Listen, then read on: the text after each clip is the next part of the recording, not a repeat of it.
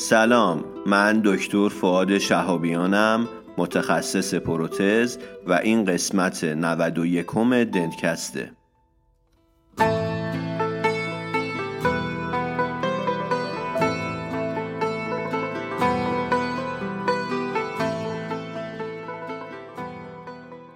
دنتکست مجموعه ای از پادکست هاست که در اون ما با همدیگه مقاله میخونیم، یعنی مقالات خوب و جذاب رو انتخاب میکنیم، با همدیگه مرور میکنیم و به اشتراک میذاریم.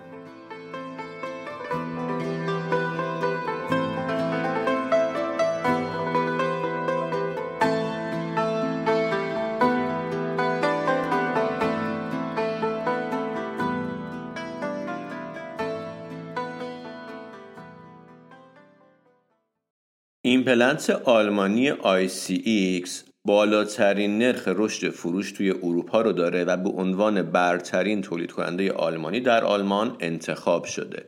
بهش وکس ایمپلنت هم میگن که میشه همون ایمپلنت ملی یا ایمپلنت مردم. بین تولید کننده های مختلف ایمپلنت از حالا کشورهای آسیایی شما بگیرید تا آمریکایی، میشه گفتش که آلمان جز کشورهایی که قوانین سختگیرانه و استانداردهای سختگیرانه رو اعمال میکنه روی محصولاتش و آی سی ایکس هم که گفتم آلمانیه.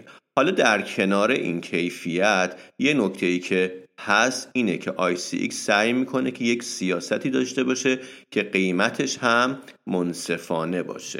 حالا شرکت همراه این قسمت از دنتکست ما شرکت تجهیز طب اثره. این شرکت نماینده انحصاری ایمپلنت آلمانی آی سی ایکس در ایران هستش. دیده دریا کنم و سب به صحرا فکنم، اندر این کار دل خیش به دریا فکنم، جوره جام بر این تخت روان افشانم، بلبل چنگ بر این گنبد مینا فکنم.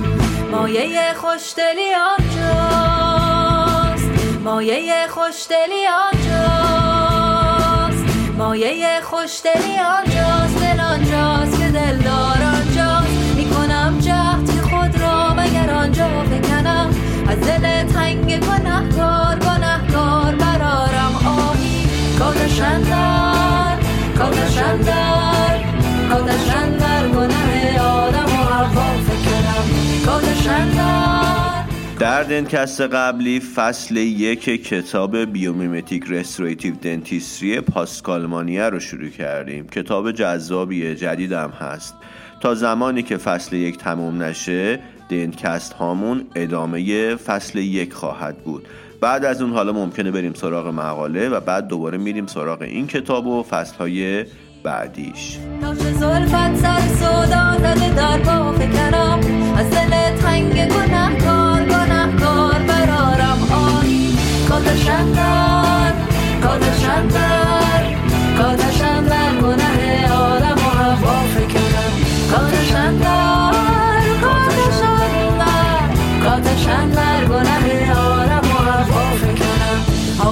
تکیه بر ایام تو صحب است و خطا، من چرا عشرت امروز به فردا فکنم، من چرا عشرت امروز به فردا فکنم.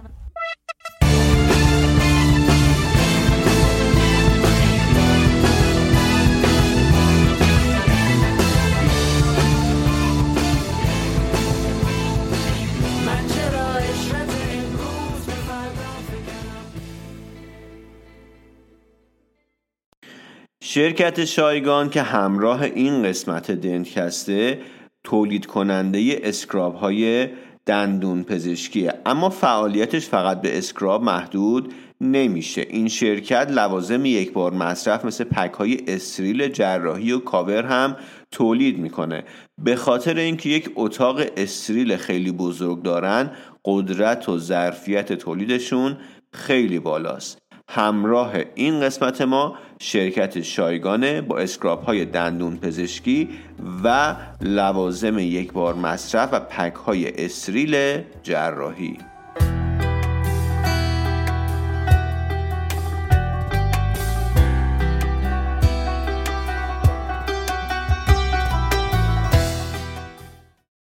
جلسه پیش راجبه Modified von Mises صحبت کردم، راجبه کرایتریای von Mises و Modified von Mises.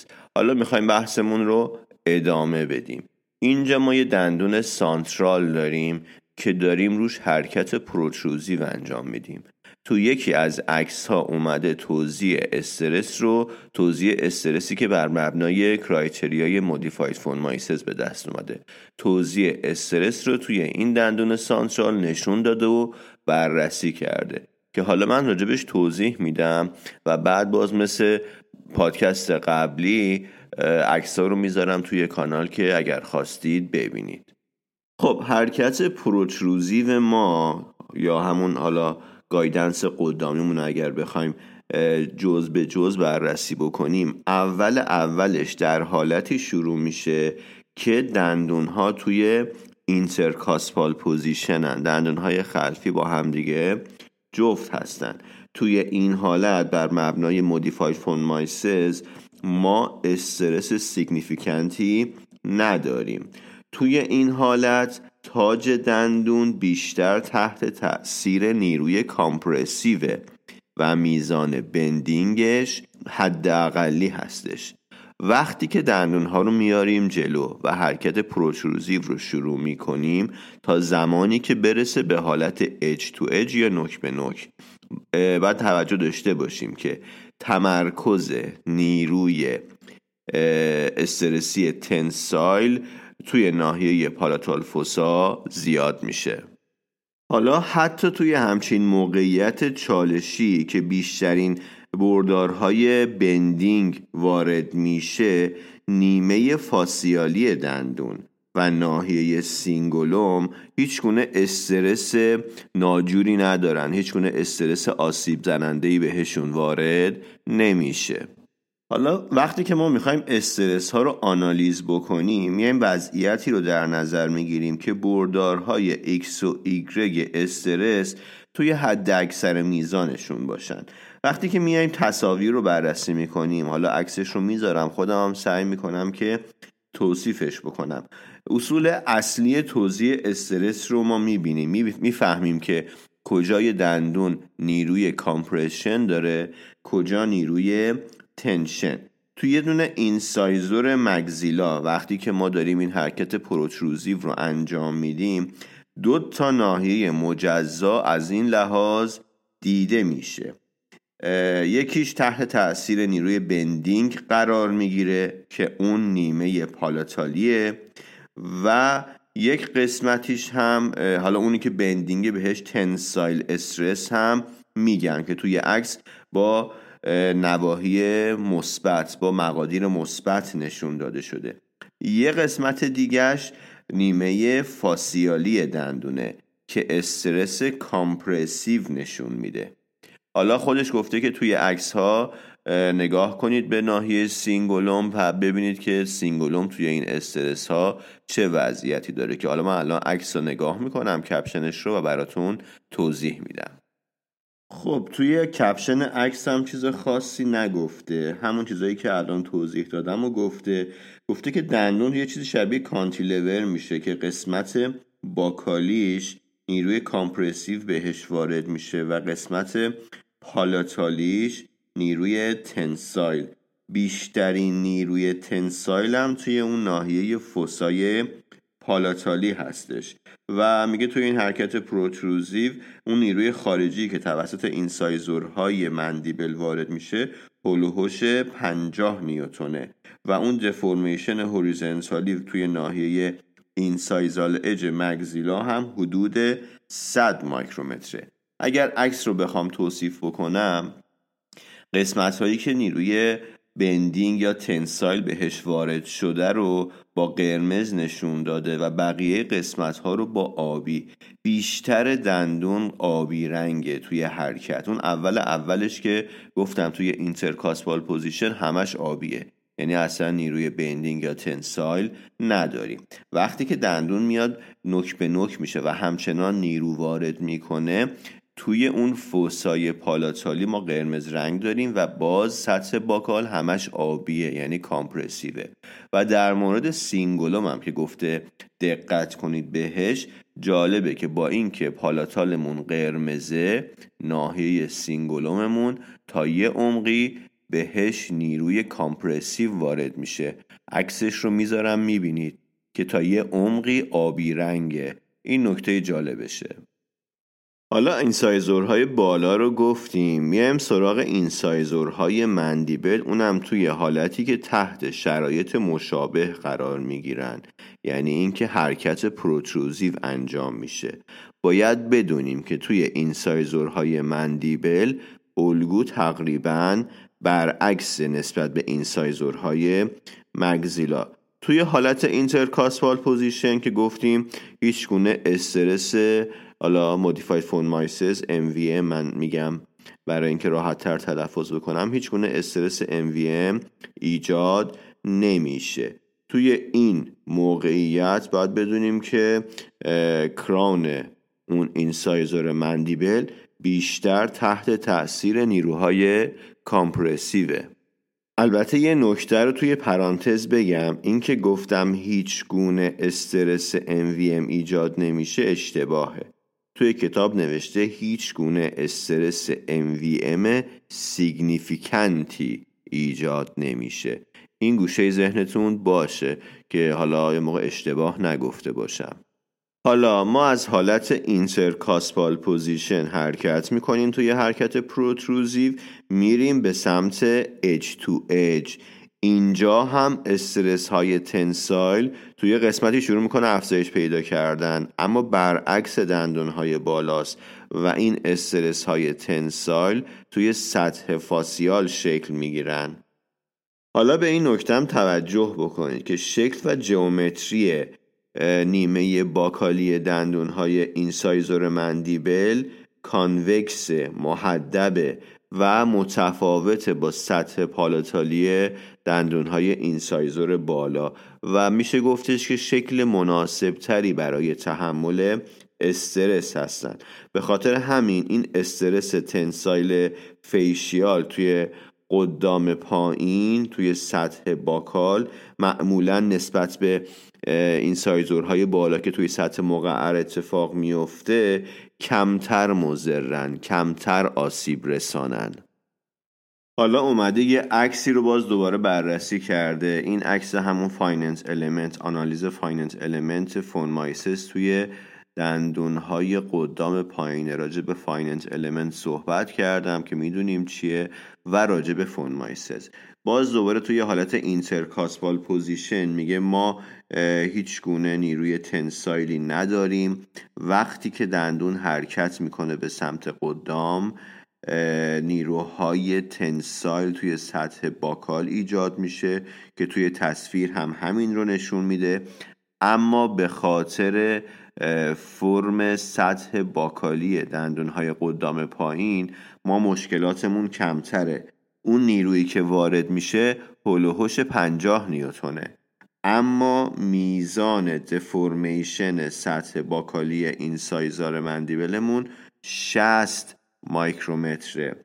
میزان هوریزنتال دفورمیشن اینسایزال اج، ببخشید سطح باکالی نه، میگه نیرو که وارد میشه توی قبلی اگر بخوایم نگاه بکنیم نیرو که وارد میشد میزان دفورمیشن اون سطح اینسایزال صد مایکرومتر بود توی فک بالا توی اینسایزورها، اما اینجا به خاطر فرم مناسب سطح باکال میزان دفورمیشنمون کمتره و شصت مایکرومتره. خب با توجه به چیزایی که تا الان گفتم متوجه میشیم که در توزیع استرس دو تا عامل مهم داریم، یکی فرم و یکی فانکشن. خیلی مهمه که بدونیم توی نواحی که مثلا کانوکس هستن یا بیشتر کانوکسن، نواحی که کرویچر دارن، توی نواحی سینگولوم و موارد مشابه یا مثلا توی ناحیه سرویکال سطوح فاسیال میزان استرسمون کمتر هستش. نتیجه‌ای که در نهایت میگیریم اینه که توی سطوح کانوکس که انامل قطورتر و زخیمتری دارن میزان استرس کمتری رو تجربه میکنیم، نسبت به چه سطوحی؟ به سطوح مقعری که سعی میکنن با توجه به شکلشون اون استرس رو توی خودشون جمع بکنن.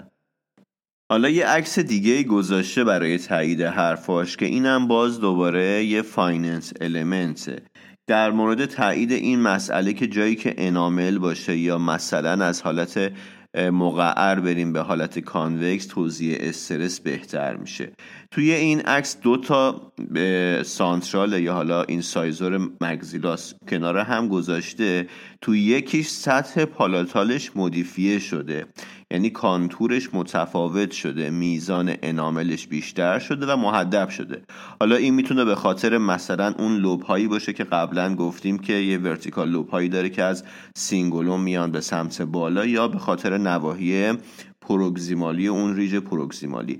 در هر صورت اینا کانتور سطح پالاتالیشون با همدیگه متفاوته، یکیشون مقعره، یکیشون دارای تحدع و میزان اناملش بیشتره. اینجا توی فایننس المنت نشون داده که در این حالت توزیع استرس بهتر از اون حالتیه که تقعر بیشتری داره. و خب اینجوری میشه نتیجه گرفت یا حد زد که کلن میزان تجمع استرس توی سطوح کانوکس پالاتال حالت مودریت تری داره نسبت به سطوح مقعر. کانین ها هم اینجوری هستن. اگر یادتون باشه گفتم کانین ها برعکس این سایزورها، اون اولش که داشتم توضیح میدادم توی پادکست قبلی، سطوح پالاتالشون مقعر نیست، در دو طرف محدب هستن. این حالت کانتور و این تحدب باکولینگوالی به کانین اجازه میده که یک دندون خیلی مناسبی برای تحمل استرس باشه و بتونه از لحاظ مکانیکی خیلی راحت نیروها رو تحمل کنه، یعنی بهتر از بقیه دندونها. در نهایت یه توضیح کوتاه داده و بعد نتیجه گیری کرده. میگه وقتی که آناتومی سطحمون نامنظمه، توزیع استرسمون هم متفاوته. یه جاهایی مثلا توی سطح پالاتال این سایزورهای بالا گفتم که ما فوسا داریم، تحدب هم داریم، مثلا همون لبهایی که توضیح دادم. یه جاهایی که مثلا ما کانوکسیتی داریم، اسموث‌تره، یا مثلا مثل نیمه سرویکالی کران دندون، حالا هم سطح پالاتال هم سطح فاسیال، اینجاها تجمع استرسمون کمتره یا تجمع استرس مضر اگر بخوام بگم. و بر مبنای همه حرفایی که زدیم میخوایم نتیجه گیری کنیم.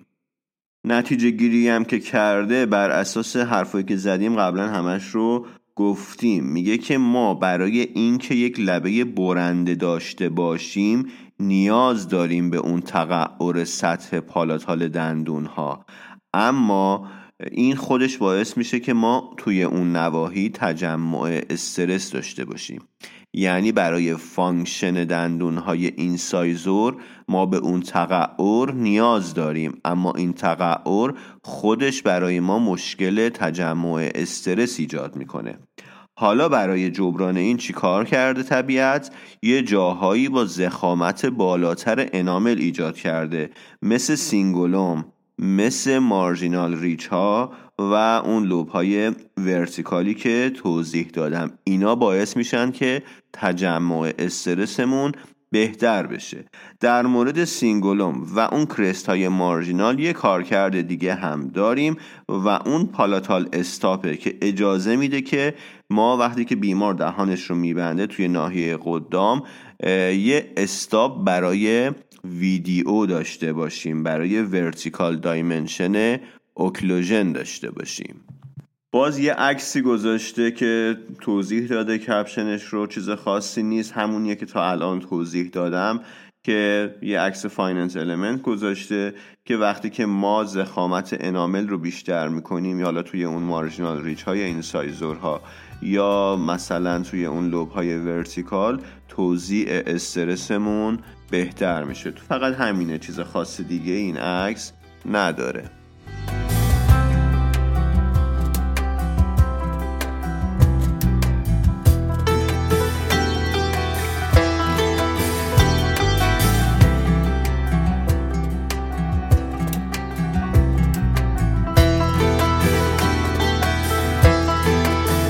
خب در مورد دندون‌های قدامی توضیح دادم که تحت استرس مثلا توی حرکت پروتروزیو چه اتفاقی واسهشون میفته. یه حالت کانتیلور مانند پیدا میکنن، یه سمتشون کامپرسیو میشه، یه سمتشون بندینگ اتفاق میفته. اما در مورد دندون‌های خلفی به این سادگی نیست. برخلاف دندون‌های قدامی، کاسب دندون‌های خلفی اینجوری نیستش که تحت نیرو به شکل خیلی ساده تبدیل به یه حالت کانتیلور بشن، دو قسمت بشن و اینها کامپرسیو و تنسایل. نه، اینجوری نیست. الگوی استرس توی کاسب دندون‌های خلفی خیلی پیچیده تره.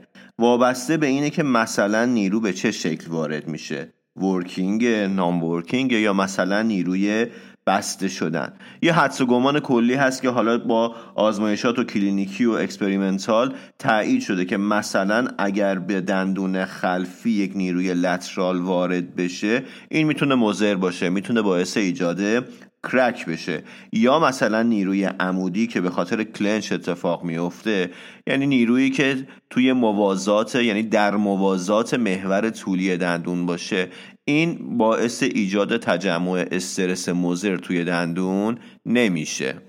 اما وضعیتی که چالش بیشتری ایجاد میکنه برای ما، اون میکروموشنا موقع حرکت ورکینگ و نان ورکینگه که هر دوی این حرکت‌ها باعث ایجاد همون پترن‌های استرس اینورتد میشه. مثل دندونای قدامی که توضیح دادم، گفتم پترن استرسش اینورتد، معکوسه. میگه اون میکروموشنایی که توی کاسبای دندون خلفی موقع حرکات ورکینگ و نان ورکینگ اتفاق میفته، هم یک همچین پترن اینورتدی دارن. کاسب های فانکشنال، یا حالا چی اصطلاحی که اینجا نوشته ساپورتینگ کاسب، منظورش همون کاسب های فانکشناله. میگه این کاسب ها به طور کلی موقع حرکت ورکینگ و نان ورکینگ حمایت میشن. اکثر استرسی که بهشون وارد میشه کامپرسیوه، اما ناحیه‌ای از دندون مثل سنترال گروف ها، اینا میتونن خیلی چالش برانگیز باشن، مخصوصا توی حرکات نان ورکینگ. میگه در این موارد بریج های مینایی و کرست ها مشخص شده که به دندون کمک میکنن تا در برابر این بیومکانیک، در برابر این استرس ها مقاومت بکنه. بیومکانیک دندون رو تقویت میکنن. پس راجع به ساپورتینگ کاسپا صحبت کردیم، کاسپای فانکشنال که گفتیم که توی این حرکات ورکینگ و نان ورکینگ اکثر نیرویی که بهشون وارد میشه کامپرسیون. مشکلی که ما داریم توی گروف ها هست که اینجاها چالش برانگیزه، اما اون انامل بریج ها و اون کرست های مینایی به ما کمک میکنن که این دندون طبیعی بیومکانیکش تقویت بشه. خب در نهایت هم نتیجه گیری کرده که کاسب های فانکشنال دندون های خلفی، پرمولرها و مولرها، کمک میکنن به جویدن غذا، اما نشون داده شده که ممکنه که تداخلات نان ورکینگ هم داشته باشن.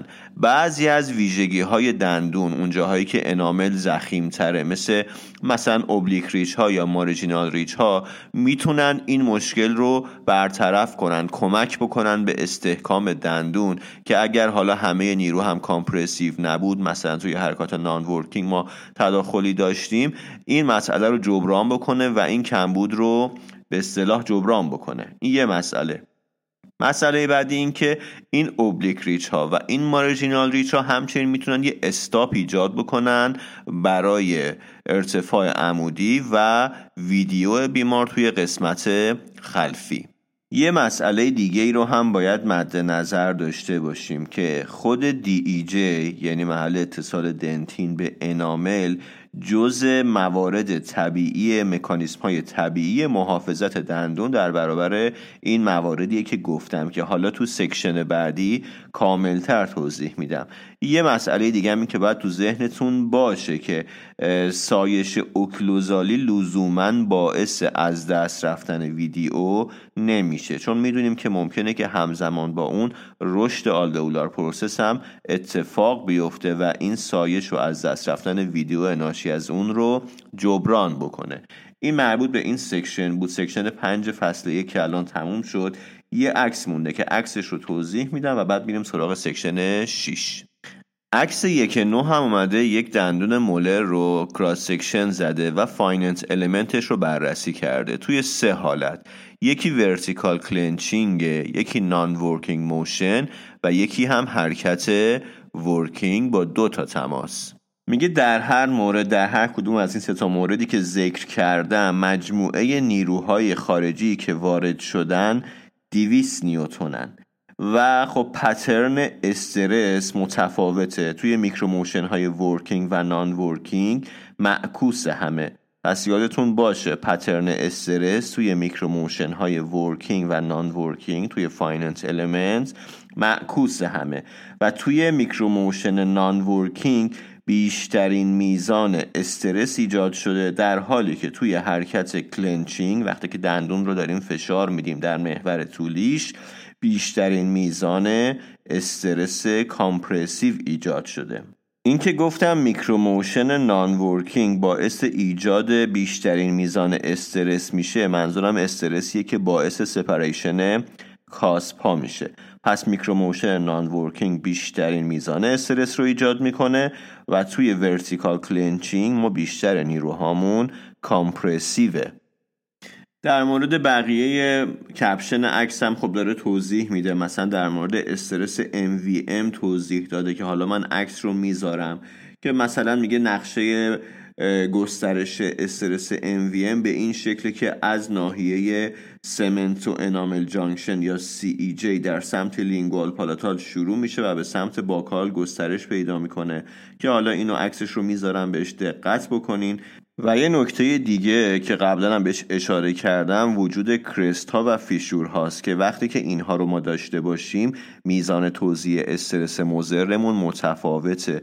وقتی که فیشور داشته باشیم خب مشکل بیشتره. گفتم که این آناتومی، این که اناملمون یه جا زیاد باشه، این که گروف داشته باشیم، این که برجستگی مینایی داشته باشیم به استحکام کمک میکنه.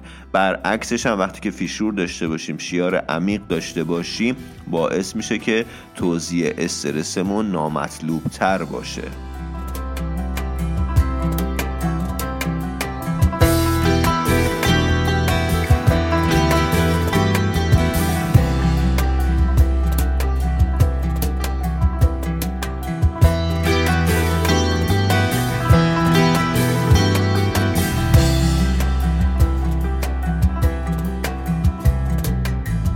وارد قسمت ششم از فصل یک میشیم که میشه کرک های فیزیولوژیک انامل و دی ای جی. این عنوانشه. میگه وقتی ما دوتا باف داریم که اینا کنار همدیگن اما خصوصیاتشون مثلا مدولوس آف الاستیسیتیشون با همدیگه فرق داره و اینا قراره با همدیگه فیوز بشن، یک کمپلکس تشکیل بدن، یه مقدار مشکلاتی پیدا میکنیم برای اینکه این فیوژنمون موفق باشه. استرسی که به این سطح و این ساختار دولایه وارد میشه که این دوتا ساختار هم گفتم خصوصیات فیزیکیشون متفاوته، معمولاً باعث ایجاد تمرکز استرس های کانونی توی ناحیه اینترفیس بین این دوتا خواهد شد. اگر قرار باشه که سطوح انامل و دنتین خیلی راحت و ساده و همدیگه باند بشن بدون هیچ ساختار خاصی، اون وقت مثلا اگر ما توی انامل کرک داشته باشیم، این کرک به راحتی از مرز بین انامل و دنتین عبور میکنه، از دی ای جی عبور میکنه و وارد دنتین میشه. اما در دنیای واقعی وضعیت یک مقدار متفاوته، به خاطر اینکه با افزایش سن ما کرک های متعددی توی انامل میبینیم، اما به ندرت پیش میاد که این کرک ها بیان ساختار و اون یک پارچگی ساختاری دندون رو به هم بریزن و وارد دنتین بشن. برای همین مشخصاً باند بین انامل و دنتین یک باند ساده و یک تماس ساده نیست، چون همونجوری که گفتم اگر ساده بود این کرک ها به راحتی عبور میکردن و وارد دنتین میشدن. و همونجوری که گفتم در دندون طبیعی این تماس یک تماس ساده نیست، این باند یک باند ساده نیست، بهش میگن فیبریل رینفورسد باند، یعنی تماس بین دنتین و انامل فیبریل رینفورسده. بخوام یه خورده جزئی تر توضیح بدم، دی ای جی یک سطح moderately mineralized، یعنی که از لحاظ معدنی شدن مادریته و بین دو بافتی قرار داره که اینا highly mineralizedن، یعنی خود دی ای جی مودریته از لحاظ معدنی شدن و بین دو تا سطحی قرار داره که به شدت معدنی هستن، یعنی انامل و دنتین به شدت مینرالایز و معدنی هن و دی ای جی مودریته، یعنی مودریتلی مینرالایز شده.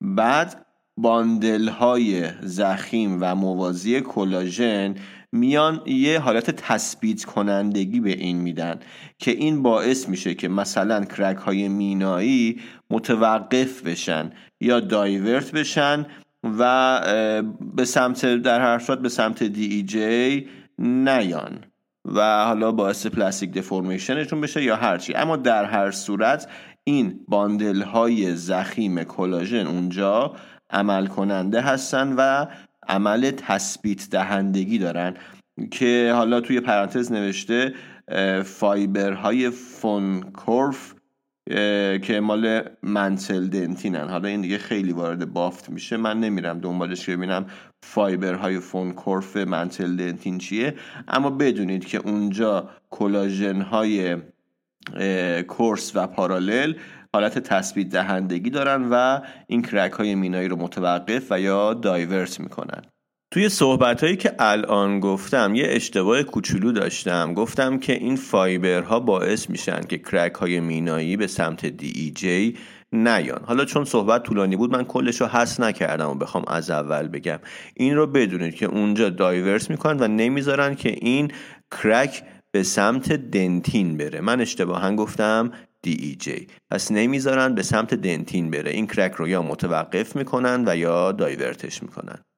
از دی ای جی اومدن با میکروسکوپ الکترونی اسکن و فوتوگرافی تهیه کردن و اونجا نشون داده شده که کرک ها وقتی که میرسن به دی ای جی دوچار دیفلکشن میشن و میرن به یک سمت دیگه. ساختار دی ای جی توی این عکس ها دو مدل اسکلوپینگ داره که حالا عکساش هست، من عکساش رو میذارم که ببینین. این اسکلوپینگ یا این دالبر دالبر بودن به اصطلاح، حالا بخوایم خیلی فارسیش بکنیم، باعث میشه که کیفیت سطح تماس بین دنتین و انامل بهتر بشه، اون سطح مقطع تماسشون بیشتر بشه، باعث افزایش استحکام باند بین انامل و دنتین میشه و مشخص شده اون جاهایی که دندون ما بیشتر تحت استرس های فانکشناله این اسکلوپینگ واضحتر و بزرگتر هست. در مورد عکس هم، عکسیه که ده اومده موقعیت فضایی دی جی و ساختارش رو نشون داده و فرمیشنش رو، میگه شبیه یه کندوی عسل میمونه، اون فرو رفتگی هاش و اینها و این حالت اسکلوب مانندش. خب گفتم چه اثرات مثبتی داره. در عین اینکه اسکلوب های بزرگ داره، اسکلوب های کوچیک هم داره. توی همین عکس حالا قسمت بهش اومده روی دندون رو نشون داده و خب یه قسمتش رو بزرگ کرده و میجر اسکلوپ ها رو نشون داده، کلاژن های قطور و تافت ها که وارد انامل شدن و بعد یه قسمتی از همون رو دوباره اومده بزرگ کرده و اینجا اسکلوپ های کوچکتر رو نشون داده و باندل های کلاژن رو که میگه اینها وارد انامل میشن و کلن باعث میشن که بین دنتین و انامل یک حالت یک پارچگی ایجاد بشه، همون چیزی که اولش گفتم فیبریل رینفورس باند. توی این عکس مشخصه این باندل های کلاژن که انامل تافت ها وارد انامل شدن، بعد توی این اسکلوپ های کوچیکتر که حالا بزرگش کرده توی تصویر نشون میده که یک قسمت های از این باندل های کلاژن وارد دنتین شدن، یک قسمت های وارد انامل شدن. این ساختار رو خاص میکنه و اون وضعیتی رو که گفتم باعث دفلکشن کرک میشه رو ایجاد میکنه.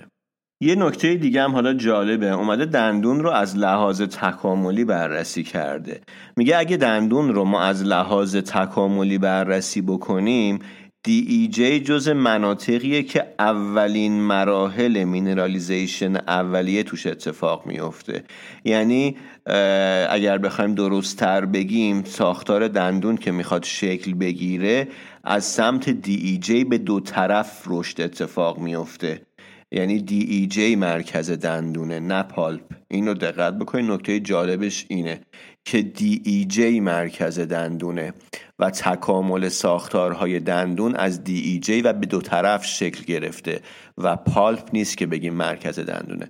این نکته رو میخواد بهش اشاره بکنه که از لحاظ روند تکاملی دی ای جی توی دندون جز اولین مناطقیه که اون مینرالیزیشن اولیه توش اتفاق میفته. و آخرین چیزی که حالا توی این قسمت میگم در مورد ادامه تصویر یک دهه که اومده توی تصویرهای مختلف این دی جی رو نشون داده، با روش‌های تصویربرداری مختلف این تافت‌ها رو نشون داده، این فیبریل‌های کلاژن رو نشون داده. اما یه نکته جالبی بهش اشاره کرده، میگه که باید دقت بکنیم که این فیبریل‌های کلاژن نمیتونن توی انامل مینرالایز شده نفوذ بکنن. خود همین نشون دهنده اینه که اول دی ای جی شکل گرفته و بعدش انامل اومده حالا مینرالایز شده و شکل گرفته. رفته. یعنی اینجوری نیستش که مثلا انامل داشته باشیم بعد این فیبریل ها بخوان انامل رو سوراخ بکنن برن مثلا توی انامل. یعنی اول این دی ای جی شکل گرفته، این فیبریل های کلاژن شکل گرفته و بعد از دو طرفش دنتین و انامل شروع کردن مینرالایز شدن، که این همون مسئله‌ایه که گفتم دی ای جی که مرکز دندونه. بقیهش هم یه عکس مثلا مربوط به بل استیج، اون مربوط به جنین شناسیه که زمانیه که مثلا دیجی شکل میگیری و اینا، که حالا خیلی اهمیتی نداره. آخرش گفته که باید توجه بکنیم که دیجی یک اینترفیزه، نه یک اینترفیس. یعنی یک محل تماس دوتا سطح نیست، محل اینترفیز بین دوتا فاز قرار گرفته و همون جوری هم که گفتم باز دوباره تکرار میکنم مرکز دندونه و اون مینرالیزیشن از اینجا شروع شده و به دو طرف دندون، به دو, دو طرف دی جی گسترش پیدا کرده.